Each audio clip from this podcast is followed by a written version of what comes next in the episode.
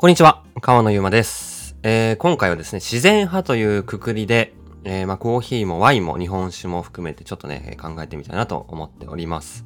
えーっていうのはですね、まあ、ちょっと前の話で、ちょ朝入りっていうくくりについて、えーこのポッドキャストでお話ししたかなと思います。まあ、コーヒー朝入りっっていうくくりでくくられることもあるし、スペシャルティコーヒーとかシングルオリジンコーヒーとか、えーまあ、はたまたサードウェーブって言われてた時代もあったりとかっていう風にいろんな、まあ、ジャンル分けというかカテゴライズがある中で、えー他の業界を見てみるとですね、まあ、ワインの中では、えーまあ、自然派ワイン、ナチュラルワインっていう風に言われるジャンルが、えー今、よく飲まれているというか、最近目にすることが増えてきているんじゃないかなというふうに思うんですが、まあ、この自然、自然派というかね、自然っていう言葉が、僕はすごいこう、うん、しっくりくるし、この言葉をちゃんと考えて使っていきたいなっていうふうに思ったりしてるんですよね。まあちょっとそんな話を今日はしようかなというふうに思っていて、えー、まあどこからかな、ちょっといつもポッドキャスト僕がこうダラダラと思ってることをただ発散してるだけなんで、特に話す順番決めてなかったんですが、まあ最近ですね、えー日本酒にハマっていて、で、まあ僕は、うん、まあもともとアルコールに対してはあんまり興味は正直なかったんですよね。コーヒーだけにハマっていて、もうひたすらコーヒー屋さんいろんなとこ行きたいっていう感じで行ってたし、まあ最初アルコール飲み始めたのは、えー、まあクラフトビールからだったんですね。ビールの世界だとそういう風な、まあコーヒーでいうところのスペシャルティーコーヒー的なポジションはクラフトビールですよね。まあビールごとの構成、えー、まず原材料っていうのを、まあちゃんとこう見直してというかしっかりして、えー大衆的なビールではなく、こう、ちゃんと個性があるようなね、違いがわかるようなビールに出ししていくというやつ。で、最初、こんなビールってうまいんだって気づいて、そこから僕はナチュラルワインに出会って、えーまあ自然派ワインっていうやつですね。これは何かっていうと、まあ限りなく、こう、人為的な操作を減らした、まあ自然に作ったワインっていうことで、えー例えばまあ化学肥料とか、まあ農薬、薬品とか、えーアルコールの添加とか、そういうのを、まあ、使わないワイン。まあ、自然な作り方のワインっていうのがナチュラルワイン、自然派ワインって言われてるやつで。で、まあ、ワインも本当に、まあ、居酒屋で飲むというかね、えーあんまりその、うんクラシックな安いワインしか知らなかったんで、なんかこうアルコール感きついというかなんかあんま好きじゃなかったんですけど、そういう風な自然に作られたワイン飲んで、スーッと体に入り込んでくる感じ、引っかかりがない感じというか、えーそんな、まあ、ワインの美味しさに気づいて、香りとか華やかさとかもコーヒーよりもね、強く感じるし、コーヒーのような、こう、共通点もあるしっていうので、ワインにハマってたんですけど、その後、まあ、結構バリスタだったらね、まあ、ナチュラルワイン飲みに行くこと本当に多いんじゃないかなと思います。まあ、バリバリスタのインスタのストーリーズ見てると結構な比率でどっかで飲み行ってるとしたらワインが出てるんじゃないかなと思うんですけど、まあ、その後僕は、まあ、日本酒に出会って、出会ってというか、もともと知ってはいる、もともとね、日本人なんでそれは知ってるんですけど、日本酒になんで面白いなって思ったかっていうと、最初は、なんかやっぱりこう、うん選び方がわかんなかったんですよ。で、やっぱりまあ接点ですよね。今のビールもワインも日本酒も、本当に美味しい液体はたくさん世の中にある。まあ、本当はある。けど、それを適切に知るきっかけがなかったっていうだけだったと思うんですよ。誰かに誘われて、興味本位で、ああ、あんまりなんかいいイメージ持ってなかったけど、とりあえず行ってみるか、みたいなやつとか、友達と家とかで飲んだ時に誰か持ち込んでくれたとか、そういう流れで、まあ、こう、触れるきっかけがさえあれば、いいものはたくさんあって、日本酒も同じで、まあ本当に、居酒屋的なところの日本酒しか知らなかった。レストランの日本酒も、ま、もちろん飲んでたけど、知ってたけど、なんかこう、どう選べばいいのかわかんない。とか、あとはすごい有名な、超有名なやつしかなかった。知らなかった。っていうところで、まあ、日本酒にを好きになったきっかけは、僕は、あんまり磨いてないお酒が面白いなって思って、で、まあ、それプラス、缶酒にした時に、まあ、温めて温度変化で味わいが膨らんだりとか、変化させるっていう要素が、まるで家でドリップするかのように、こう手元でさらに最後整えるみたいな工程、素材を見極めて適切に整えるみたいな工程があるっていうのも、すごい面白いなと思って、まあそういったところで、自然栽培の、えー、お米で作る、まあ結構力強い、えー、日本酒、えー、で、それでさらにそのお米の、まああんまりこう、薬品とか使ってない自然栽培だからこそ、磨かずに、えー、例えば精米具合が80%とか90%みたいな日本酒も最近増えてきてるんですけど、まあ日本酒というところの磨きっていうのは、磨けば磨け、磨くほどお米の芯の部分だけを使うことになって、例えば精米具合35%とか言ったらめっちゃ磨いてるんですけど、65%は捨てて、えー、で、35%の部分、この真ん中の芯の部分、いいとこ甘さがしっかり出るところだけを使う、まあ本当にいいとこ取りだけの、えー、お酒みたいな感じ。そういう、そういう磨いたお酒のことを大吟醸っていう風に呼んだり、ある程度、えー、磨いて50%、60%ぐらい磨いてれば吟醸とかっていう風に言ったりっていう感じの、えー、まあ、こう、住み分けがあって、よくそういうレストランとか、あの、この日本酒美味しいよっていう感じで飲むお酒ってやっぱ結構磨いたお酒、えー、純米大吟醸って言われるような、まあ、4、千米倍、30とかあんまないか、40、50みたいなやつが、すごいこう、フレーバー、すごいあって、フルーティーで、ツルツルで、えー、もう旨味たっぷりみたいな感じのお酒で、で、僕は、なんかそれ結構味強いな、なんか強いなっていうふうに思って、ちょっとこう、無理がある感じ。まあ、美味しいし、あの、感動するんだけど、なんかしっくりはきてなかったんです、その、大吟醸みたいなお酒。で、その中で、あの、いいお米だから、お米自体が自然に栽培されてるお米で、力強く育ってるお米だから、なるべく、こう、無駄なく使おう。まあ、ね、こう、磨いてる部分も美味しいんだっていうところで、あんまり磨かないでも美味しいよみたいな作り方が結構、最近増えてきてるのかなまあ見かけるようになってきて、まあ僕がきっかけだったのが、福島県の郡山にある新田本家さんが出してる新田自然酒が、まあ60%のやつもあるし80%のやつもあるんですけど、80%のやつとかも全然、なんかこう、自然な優しい感じで、スルッと入ってきて、で、なんかこう、複雑さもあって面白いなっていうふうに思って、こう磨いたツルツルの分かりやすいやつよりも、なんかそういった複雑ないろんなフレーバーがするっていうところと派手な感じじゃないっていうところが僕はすごい良くて、まあ60とか80みたいな、まあそのぐらいの、えー、磨きの、磨きで成り立つような日本酒がすごい好きになっちゃって、えー、で、それがさらに、まあなんか、缶酒をする人に話を聞くと、どういうお米を、どういう日本酒が温めて向いてるんですかみたいな話。まあ結局、まあなんか熟成させてたりとか、こう、甘さが伸びたりするようなお酒が多分温めてさらに甘さとか部分を伸ばし伸ばして適切だと思うんですけど、お米的には、やっぱり、その自然栽培でお米が強いから温度上げても耐えられるみたいな。温度上げても、こう、なんていうんですかね、こう、脆くならないっていうか、なんかそれって標高高いとこで育てたコーヒーが浅入りに向いてるみたいな、なんかそんなテンションに結構似てるのかなと思ったりとか、ドリップするときにこのコーヒーはすごいクリーンで、えー、雑味が少ないから高温でもドリップして美味しいんだよみたいな。やつに似てるというか、まあなんというかなんか近しいところも感じつつ、で結局そこも自然っていう言葉が出てくるんですよね。自然栽培。自然で作られた、えー、お米だから強くて、だからまあ薬品とか、えー、あと肥料とかそういったところに頼らないから、もうお米自体が、まあ、淘汰されてというかね、こう力強く育って、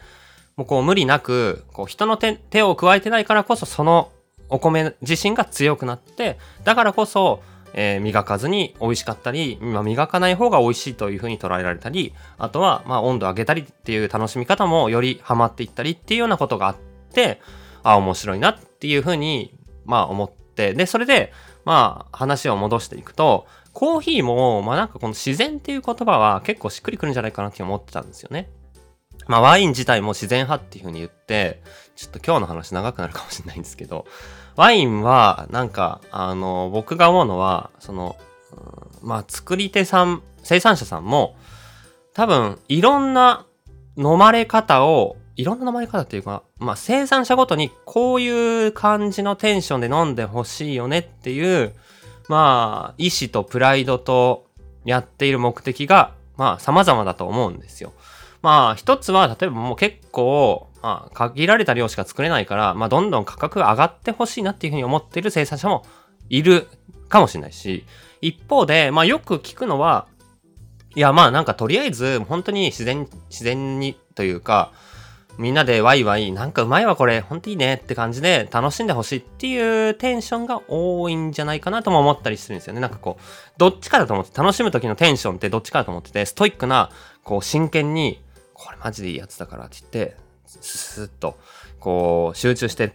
楽しむ。まあそのぐらいストイックにやってて、そのね、本当に頑張った味を評価してほしいっていう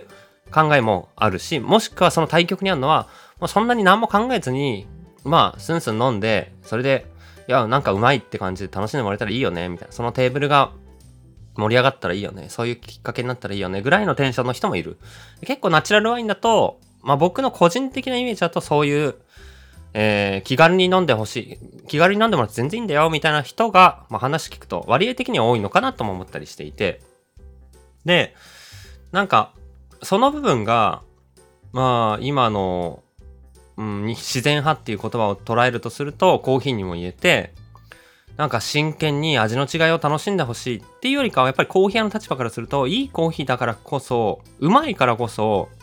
なんかその味の違いが分かる一部の人にしか届いてほしくないとは思ってなくてうまいからこそみんなで楽しもうよっていう気持ちなんですよね僕は。うーんこの一部の分かる人にさえ届けばいいっていう考えはビジネス的にはもしかしたら付加価値を上げられるのかもしれないしまあ量は限られるかもしれないけど、その扱ってるコーヒーの生産者に対しての対価ももしかしたら増やせる方法なのかもしれないんですよね。わかる人が評価するってことはわかる人がめちゃくちゃ評価してくれるんで、その分、じゃあコーヒー一杯3000、5000円でも売れる世界になり得るわけなんですよ。この真剣に、うわ、これマジ違うなってな、なればなるほどそうそうじゃないですか。で、逆に、まあ、いや、なんかうまいよねって感じで気軽に飲んでもらう方だと、なんかうまいよねってテンションなんで、まあ、コーヒー一杯1000円以上は出さないわけですよね。でもその分、たくさんの人を豊かにできるというか、たくさんの人に飲んでもらえる。だからまあ、流通量で言ったら、と増やすことができるというテンションなのかなと思ってて、これ一生産者だけで考えると、うん、前者の方が多分いいというか、ビジネス的にはいい。でも、一生産者の立場じゃなくて、いろんな生産者のワインを扱ったり、いろんな生産者のコーヒーを扱うみたいな、まあ、バリスタとか、まあ、ワインショップとか、コーヒー屋とか、流通の立場にすると、気軽に、まあ、いろんなワイン、いろんなコーヒー、まあ、日本酒でも、スンスン飲んでもらった方が、まあ、成り立ちやすいし持続性があるのかなと思っていて、立場によって多分これはど、すべてが正解だと思うんですけど、まあ、そういう意味で言うと、僕は、まあ、いろんなコーヒーを扱って、ってもっとたくさんの生産者のコーヒーを扱いたい。もっと量を増やしたいもっとたくさんのコーヒーはもう仕入れていきたいっていうふうに思うし飲むシーンで見てもなんか馴染む感じがいいと思うんですよね。こう、うん、まあこの自然っていう言葉がいいっていうのは自然の対局は無理をするっていうことだと思っていて無理をしないっていう飲み方で飲んでほしいんですよ。だからよし意気込んでめっちゃ高い価格を払う。これはうん、人によっては無理をしてないけど、多くの人にとっては無理をしてしまうことになる。まあそれが毎日100回、1万回繰り返せるかっていうと、やっぱりどっかでセーブしないといけなくなったりする。もしくは、まあ飲む時に、こうちょっとこうストイックにグラス、水、温度、ものすごい意識してピリピリさせて気をつけなきゃいけないっていう風になると、まあそれはちょっとこう無理がある。まあどこ、どこが、まあ無理、無理の壁でどこからが自然かっていうところは、もうちょっと考えていきたいんですけど、そもそもドリップさせること自体が無理をさせてるのかもしれない人によっては。だから、フレンチプレスをもっと推奨すべきなのかもしれないと思ったり、まあちょっとそのハードルは人それぞれなんでまた考えていきたいんですけど、まあ、その無理をする壁は置いといて、そんな感じの、なんかこう、その人に、うん、何のストレスもなく、何のというかね、まあ、うん、ストレスなく、自然に楽しんでもらうっていうレベルで溶け込んでほしいな。溶け込むことに価値がある嗜好品が、まあ、ワインであったり、日本酒であったり、熱燗だったり、コーヒーなのかなと僕は思ってるんですよね。うん。それは、一日、まあそうだな、一日一杯、まあ、ワインだったらね、まあ毎日飲む人は少ないかもしれないけど、週3回、4回、こう、グラス一杯でも飲んで、ああ、なんか今日も頑張ったなとか気持ちが切り替わったり、その時間ふっと力が抜いたり、えー、そんな美味しいっていうところに日常的に触れ合うことで感性が、まあ、無意識的にもなんかこう膨らんでいくというか、うん、僕もやっぱり月1ですっごいのを気合入れて飲むっていうよりかはいろんなのをたくさん飲んだおかげであこんな美味しさいいなこれこの間のやつに似てるなあこれこういう共通点あるなっていう風にどんどんどんどん思考が進んだり興味が膨らんでいったのでそんな風にしてまあ、うん、日常にその美味しいっていうものがいい食、住の食って超大事だと思うんですよ。その美味しいっていうものが毎日あるだけで、そんだけで幸せだと思うんですよ。本当に僕はそう思っていて、美味しいって超大事な五感が、えー、五感に触れるきっかけだと思うんですよね。まあ、住むっていう家を良くするっていうのも大事だし、まあ、着るものっていうのも大事なんですけど、着るものでは味覚には触れらんない、嗅覚には触れらんないですよね。まあ、住む場所も味覚、嗅覚には、まあ、触れらんないわけで、で、食だと、まあ、五感すべてに刺激を与えることができて、この食っていうもの、まあ、美味しい、まあ、美しいもそうだし、香りがいいとか、えー、まあ、あとは、まあ、質感もそうだし、まあ、五感すべてにおいて、この心地いいっていうのが、満足感が得られるっていうことは、本当に、うん、毎日毎日が少しでも楽しいものになる、すごい、まあ、一瞬の接点かもしれないし、まあ3食あったうちの1食だけ、ちょっと一つと一つのおかずだけ、一つの飲み物だけってなっても、すごいこう一日にとっては大きい影響を与えてると僕は思うし、そういった一日が積み重なることで、本当に1ヶ月1年人生が、あ、楽しかったなと。で、さらに次の楽しいっていうものへの興味のきっかけになると思うので、やっぱりこの、まあ自然ハワインっていう言葉だと作り方が自然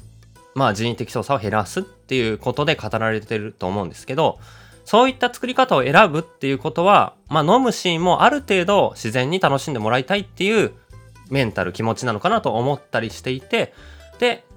日本酒の世界でもそういった自然栽培米で作るあまり磨かないお酒、自然なお米の旨味を生かすようなお酒、それをまあ缶酒で膨らますっていうのが、まあ僕は最近知って面白いなと思いつつコーヒーもそんな感じで、まあうん、みんなに気軽にこういった美味しいコーヒーが届けばいいなと思っているバリスターコーヒーや流通の人は多いだろうなと思うし、生産者は、まあ、その辺は情報の非対称性があって、生産者が実際に各消費国でどういうふうに、どういう人が、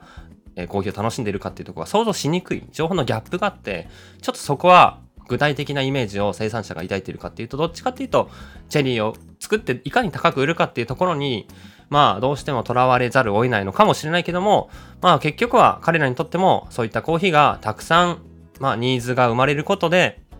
利益も、え、まあ競争が生まれて増えていくというふうに考えると、まあ気軽に自然に無理なく、無理なくの方がしっくりくるかな。まあ自然っていうところの方が、まあ僕はまあ分かりやすいとも思うんですけど、正確に言うと無理なく、うん、馴染んでもらえるような飲まれ方がいいなと思っています。というところで、まあ自然派という言葉はワインで語られていますけども、まあ同じように自然栽培っていうところで、日本酒の世界でも自然という言葉があるので、えー、まあコーヒーの中でも自然なコーヒー、無理のないコーヒーっていうか、なんかそんな風な僕はテンションでコーヒーをやっていきたいなと思っているっていうところです。ぜひまあコーヒー、まあ僕のポッドキャストだったらコーヒー飲む人が多いのかなと思いますけども、ぜひちょっとその自然っていうワードをきっかけに、他の嗜好品もぜひ試して、えー、もらえると結構ね、楽しみの幅が広がるんじゃないかなと思っております。